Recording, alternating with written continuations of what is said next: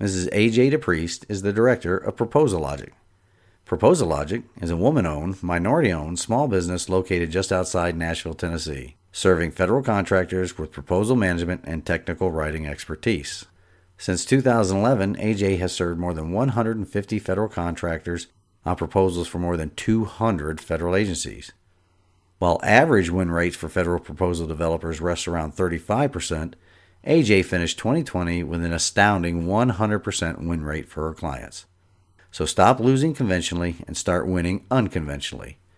If you are a federal contractor and you are ready to win government contracts, contact AJ at 615 474 2123. Again, that is 615 474 2123. Or you can email her at aj at proposalogic.com. Again, that is aj at proposalogic.com. P R O P O S A L O G I C dot com.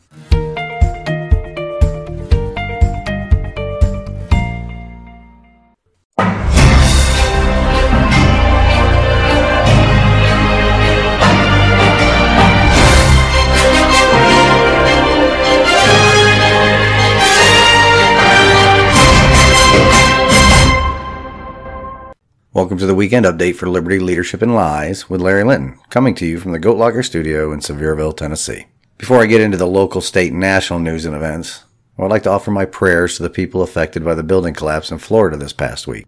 I would ask that we all lift those families up in prayer. They are still searching for more survivors from the number of missing individuals. Watching this story unfold brings to mind something I read and shared earlier this week on my blog and social media. It comes from a book my good friend and neighbor Lou asked me to read. The book is titled The Harbinger and was written by Jonathan Cahn. The entire book was quite interesting, but what grabbed me the most in the book is this following exchange between the two main characters. And it goes like this. Then what's the answer? I asked. How far am I away from eternity? One heartbeat, he replied. One heartbeat. That's it. That's all. You're only one heartbeat away from eternity. Everything you have, your life, your breath, this moment, it's all borrowed. It's all a gift. And at any moment, it all ends with a heartbeat. Just one heartbeat and there's no more time. One heartbeat and there's no more choosing. It's all sealed for eternal life or eternal death. Well, let us all pray that the people who lost their lives made the right choosing. I was informed by a follower of social media that there is a sequel to the book out there. Now I'm looking forward to reading that. Now on to local news and events. The Constitutional Conservatives are hosting their annual Right to Life rally this morning. It is at the Sevier County Courthouse and starts at 10. If you are local, please consider attending.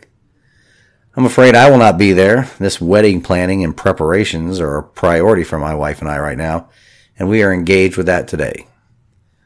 For state news, well, State Senator Gardenhire is not backing down on his position with regard to illegal immigrants being flown into our state in the dead of night. That much is obvious after listening to his opening statement for that Joint Study Commission's first meeting in Nashville. I would like to encourage everybody in Tennessee to closely follow this study commission and contact your representative and senator when you see the shady stuff coming out of the trans publicans' mouths on the committee. Hold them responsible, especially in the voting booth next year.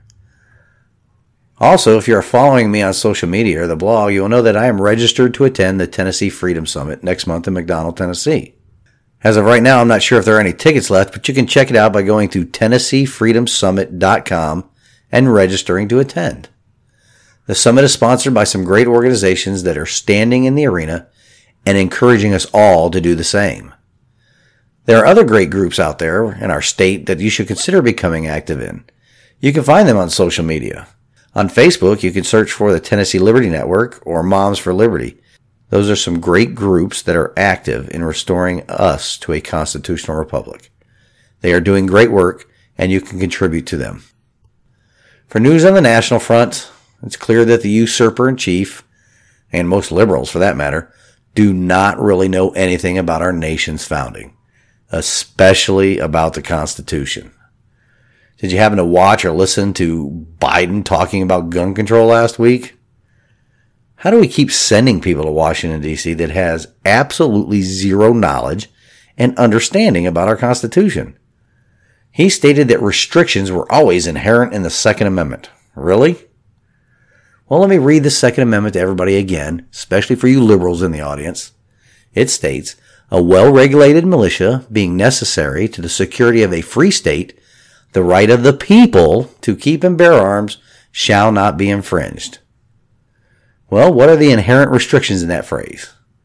There actually is one, but it's not for the people.